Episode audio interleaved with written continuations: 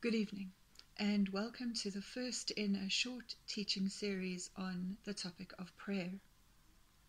In Isaiah 59, there's a passage where the Lord looks over the whole earth and he is sad and dismayed to see that there are no intercessors. There is nobody praying for the people and for their redemption from their sins.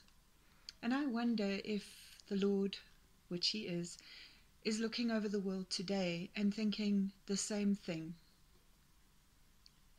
that his people are not praying the way that he intended or desires for them to pray. In Luke 11, the disciples approach Jesus and they ask him, Lord, teach us to pray. And so, I, what I want to do tonight and over the next few weeks is to see what we can learn from Scripture about prayer, about what it is, and why the disciples valued it so much that they asked Jesus to teach them specifically about that, and what that means for us as a church today, and why we should value prayer as much as they did.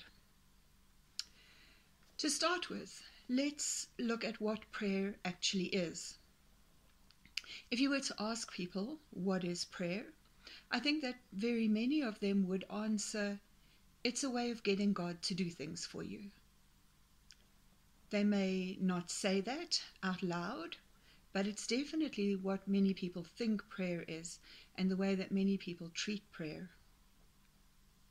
A second answer that you might get if you ask people, What is prayer? is you might get the answer, It's something that you do in an emergency. These are the people who carry on with their merry lives, doing their own thing, minding their own business, and quite happy for God to be minding His own business. Until something goes wrong, that is. They get sick, or their child gets sick, or their company downsizes, and then they know exactly who to call on. Thankfully, for us as believers, there is far more to prayer far more than treating God as if he's our cosmic errand boy or as if he's just some heavenly life jacket. So, what is prayer? In Psalm 25, David describes prayer as lifting up our souls before the Lord. Rather than being a way to persuade God to do things for us and to fix things for us, when we pray the way that Scripture describes it, we actually put ourselves at God's disposal and we allow Him to do what He wants to do in us and for us. 1 Samuel chapter 1 verse 15 records Hannah praying and it describes her prayer as pouring out her heart to the Lord.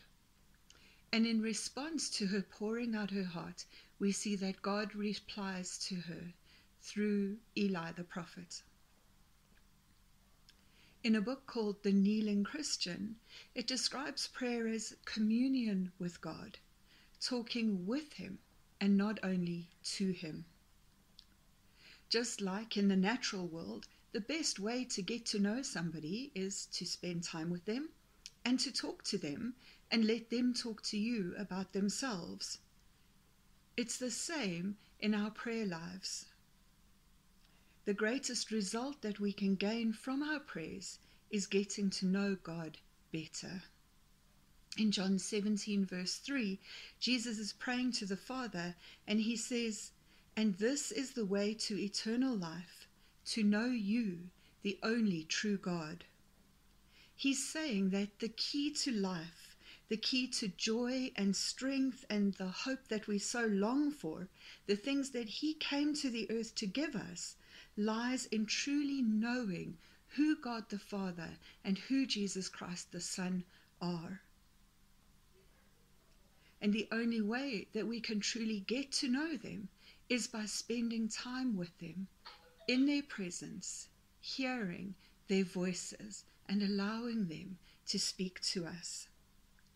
Just as the more time we spend with a person in the natural world and we enjoy their company, we want to spend more time with them and get to know them better.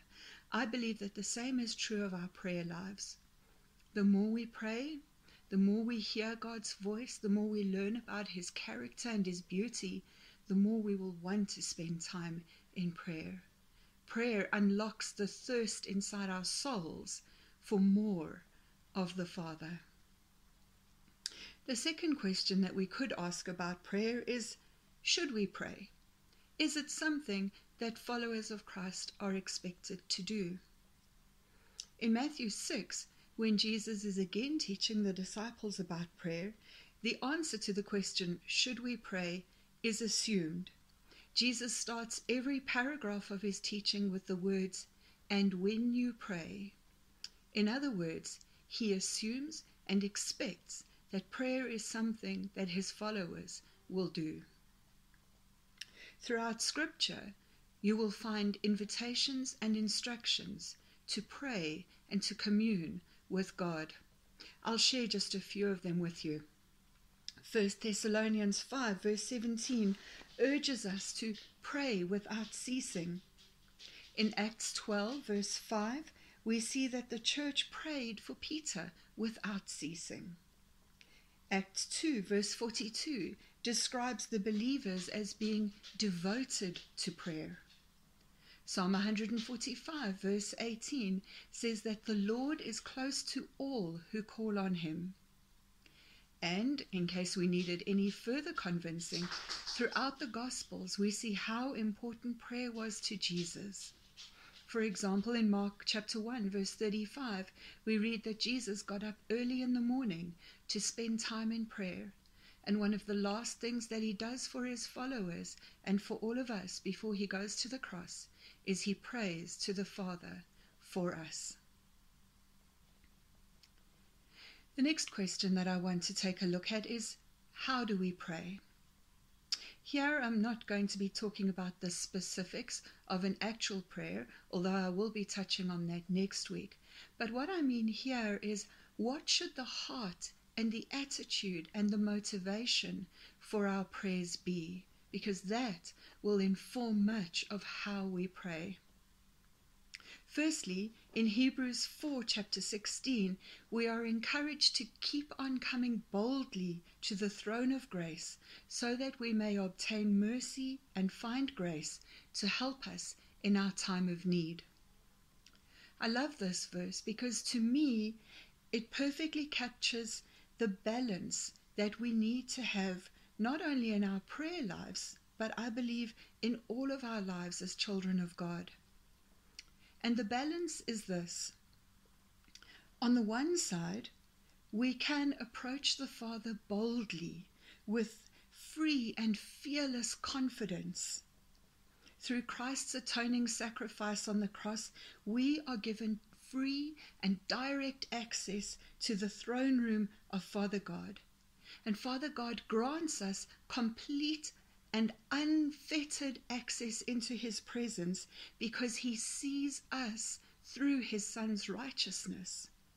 So Charles Spurgeon says, We do not come in prayer only seeking God's alms dispensed to the poor, nor do we come to the back door of the house of mercy to receive broken scraps. To eat the crumbs that fall from the Master's table is more than we could claim. But when we pray, we are standing in the palace, on the glittering floor of the king's own reception room, and thus we are placed on a vantage ground. And shall we come there with a narrow and contracted faith? Nay, it becomes not a king to be giving away pence and groats. He distributes pieces of broad gold. He makes a feast of fat things, full of marrow, of wines on the lees, well refined. Wow, we really can approach the Father in full confidence, knowing that we are loved and accepted, and knowing that He is able to do exceedingly abundantly more than what we ask Him or even think of asking Him. But to balance this, on the other side, something which I fear that many believers in the modern church are missing is that we need to remember that we are approaching a throne. We should never forget that our Father in heaven is also our King. He is worthy of all honor, all respect, all reverence. He is sovereign over the entire universe, and he has all power and all authority. To quote Spurgeon again, My heart, be sure that thou prostrate thyself in such a presence, for he is the most powerful of all kings. His throne hath sway in all worlds. Heaven obeys him cheerfully, and hell trembles at his frown. Earth is constrained to yield him homage. So, the first heart attitude I believe we should have in prayer is the freedom to approach the Father joyfully and confidently, but never flippantly or proudly. Moses showed us the right way to express this attitude, I believe. Moses is called a friend of God, and yet, when he came near the presence of God, he had to take off his shoes and hide his face from the fullness of God's glory. The second attitude that I believe we ought to have in our prayers is the attitude that wove like a golden thread through every word that Jesus spoke and every act that he performed while he was ministering to, to his people on earth. Jesus came to earth from heaven. He was the Son of God, the Messiah, the Lamb of God, and the Lion of Judah.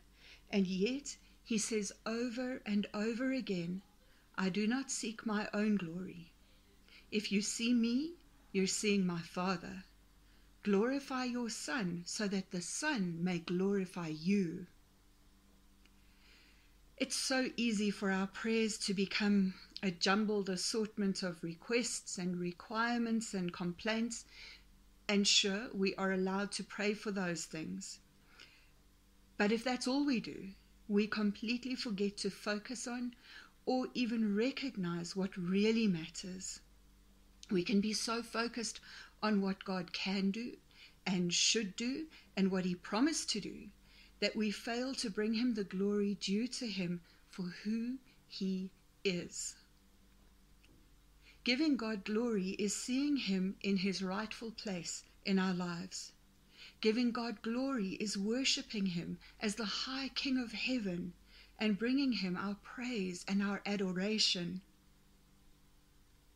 I wonder if all of us can say that that is a mark of our prayers.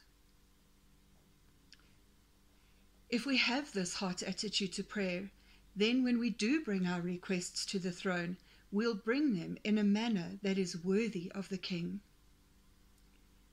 We won't say, Please give me XYZ but we'll say, Father, you know that I need XYZ. In your perfect timing, I trust that you will provide them for me. If we come with an attitude of wanting to glorify the Father through our prayer, we won't pray, Lord, please bless me as I do ABC, but rather we'll pray, Lord, I'm doing ABC today. Won't you please guide me so that the way that I do it brings honor to you and shows your glory to others? Then there's a third heart, heart attitude that I believe we need to have in our prayer lives, something that should underpin every prayer, and that is an attitude of thanksgiving. Philippians 4, verse 6 tells us to be anxious for nothing, but in everything by prayer and supplication, with thanksgiving, let your requests be made known to God. Again, I see one of those balances that we need to get right when we pray. Bring the Lord your requests for new blessings, but be sure to thank Him for the blessings that we have already received. One of the saddest stories in the New Testament for me is the passage of in Luke 17 where Jesus heals the 10 lepers. Reading from verse 15 we see this. One of them, when he saw that he was healed, came back to Jesus, shouting, "Praise God!" He fell to the ground at Jesus' feet, thanking him for what he had done. This man was a Samaritan. Jesus asked, Didn't I heal ten men? Where are the other nine? Has no one returned to give glory to God except this foreigner?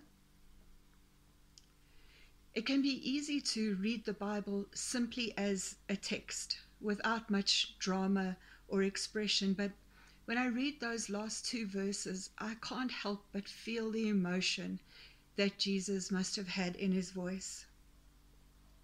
I think about how much time we spend training our young children to be thankful. We give them a Marie biscuit, and as we pass it to them, we say, Say thank you. They're offered a cup of water, and as they take it, we say, Say thank you. And we'll repeat this for years until they start saying it automatically. I think about how specific and detailed we can be in our prayer requests. Lord, I need this and I would like it to look like this, and if I could please have it by this time, that, that would be really super. And yet, in our thankfulness to the Lord, we can be very indefinite and general and say, Thank you for all the blessings, Lord. Again, it's a balance that I think we often get wrong. Don't think that God isn't pained or saddened by our thank- thanklessness. I read a quote somewhere that said, Nothing so pleases God as our praises, and nothing so blesses the man who prays as the praises he offers. The fourth and final heart attitude of our prayers that I want to talk about tonight is what Jesus tells us about prayer in John 14. In verses 13 and 14, he tells us, And I will do whatever you ask in my name, so that the Son may bring glory to the Father. You may ask me for anything in my name, and I will do it. These verses explain why most times when you hear someone pray, they end their prayer with the words, In Jesus' name, Amen. Unfortunately, the words in Jesus' name aren't a magic spell. Tagging them onto the end of any prayer doesn't automatically convince God to grant your wish list. And although I'm not saying don't say it at the end of your prayers, the fact that you may not say it or forget to add it onto the end of a prayer doesn't automatically mean that your prayer is invalid. Asking for something in Jesus' name means asking the Father for something as if you were Jesus asking. Do you see how that is about your heart attitude and not about the words that you use to pray? And you also see how all of these prayer attitudes or heart attitudes line up with each other. Praying in Jesus' name means two things to me. Firstly, Scripture refers to the believers as Christ's ambassadors. An ambassador is an official representative of one government sent to another country with authority to speak on behalf of the leaders of his home nation. So, being an ambassador is a huge responsibility. Everywhere he goes, he is seen as his home country. If his behavior is excellent, people will think well of his home nation. If he behaves poorly, that will be people's impression of his native land. So if I pray in Jesus' name, I'm declaring to the Father that my words, my desires, are in line with what Jesus would pray. Do you know what Jesus is famous for praying? Not my will, but yours be done. That's the heart attitude of praying in Jesus' name. The other side of praying in Jesus' name is found in 1 John 5, verse 14. This is the confidence we have in approaching God, that if we ask anything according to his will, he hears us. There's that word, confidence, again. Have you ever gone to the till at a shop and handed over your bank card to the cashier and then held your breath while she swipes it because you're not sure if you actually have enough money in your account to cover the cost of the bowl? Well, that's what it would be like if we prayed to the Father in our own name. We saw in Hebrews that in ourselves we have no right to enter the throne room of the King based on our own efforts or because of our own goodness or our own holiness. We don't have access to the Father. But if we go back to the bank account allegory, the confidence we have isn't in the bank card, but in the person who signed it. You see, as a believer, if you turn over your prayer bank card, you don't see your signature on the back, you see Christ's signature. When we understand that we approach God on Christ's merit, it will change the way that we pray and it will change the things that we pray for because we don't want to dishonor the account holder who has given us the freedom to use his bank account. Sure, we've covered quite a lot tonight. I hope that some of it has been useful to you or encouraging to you. And if it has, I hope that you'll join us again next Wednesday as I look at a few more factors or facets of prayer, more of the how and what and when about prayer. To end off tonight, I'd like to read one of David's Psalms to us. David wrote Psalm 57 when he was on the run from Saul and forced to hide in a cave. As I read it, See if you can identify any of the prayer characteristics and heart attitudes that I've spoken about tonight in David's words. Psalm 57 Have mercy on me, O God, have mercy on me, for in you my soul takes refuge. I will take refuge in the shadow of your wings until the disaster has passed. I cry out to God Most High to God who fulfills his purpose for me. He sends from heaven and saves me, rebuking those who hotly pursue me. God sends his love and faithfulness. I am in the midst of lions. I lie among ravenous beasts, men whose teeth are spears and arrows, whose tongues are sharp swords. Be exalted, O God, above the heavens. Let your glory be over all the earth. They spread a net for my feet. I was bowed down in distress. They dug a pit in my path, but they have fallen into it themselves. My heart is steadfast, O God. My heart is steadfast. I will sing and make music. Awake, my soul. Awake, harp and lyre. I will awaken the dawn. I will praise you, O Lord, among the nations. I will sing of you among the peoples. For great is your love reaching to the heavens. Your faithfulness reaches to the skies. Be exalted, O God, above the heavens. Let your glory be over all the earth. I pray for us all, in Jesus' name, that we will have a growing desire to spend time with the Lord in prayer this week, and that we will be a people that honors the Father through our prayers. Amen. Have a super week, and we'll see you all back here online on Sunday morning at 9 a.m. for our worship service. Have a fantastic week, and God bless.